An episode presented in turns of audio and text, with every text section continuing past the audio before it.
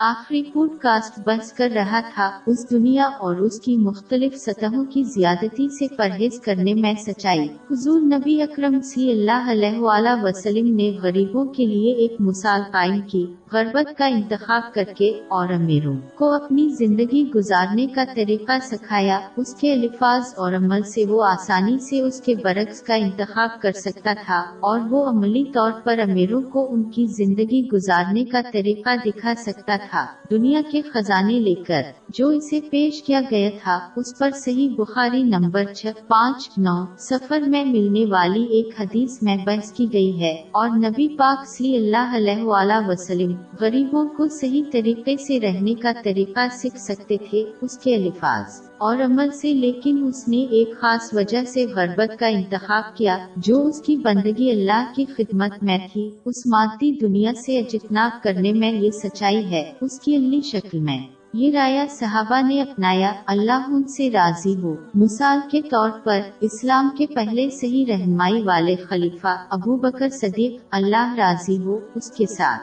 ایک بار اس کو شہد سے میٹھا پانی دیا گیا، جس کی وجہ سے وہ رونے لگا۔ انہوں نے وضاحت کی کہ انہوں نے ایک بار حضرت محمد مصطفی صلی اللہ علیہ وسلم کا مشاہدہ کیا۔ ایک پوشیدہ چیز کو آگے بڑھاتے ہوئے، حضور اکرم۔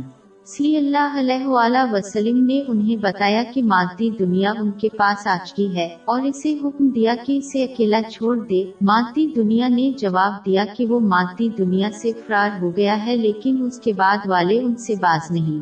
آئیں گے اس کی وجہ سے ابو بکر صدیق۔ اللہ راضی ہو اس کے ساتھ۔ پانی کو شہد سے میٹھا دیکھ کر رو پڑے۔ چونکہ اسے یقین تھا کہ مادی دنیا اس کو گمراہ کرنے کے لیے آئی ہے۔ یہ واقعہ امام اشفہانی کی کتاب میں درج ہے۔ خلیات الولیا نمبر سینتالیس، حقیقت میں صحابہ اللہ ان سے راضی ہو، کھانا نہیں کھایا یا کپڑے پہنی، خوشی حاصل کرنے کے لیے۔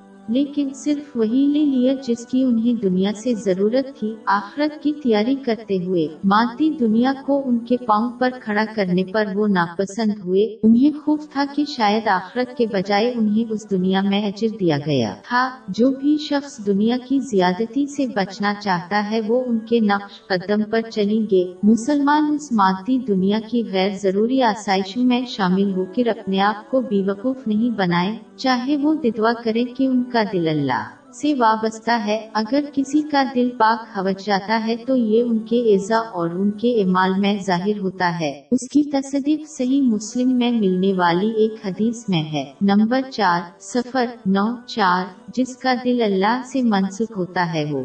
ابتدائی مسلمانوں کے نقش قدم پر چل کر مادی دنیا سے اپنی ضرورت کو لے کر چلتا ہے اور صرف اللہ کی خاطر خرچ کرنا اور دنیا کی زیادتی سے منہ موڑ کر آخرت کی تیاری کے لیے کوشاں ہے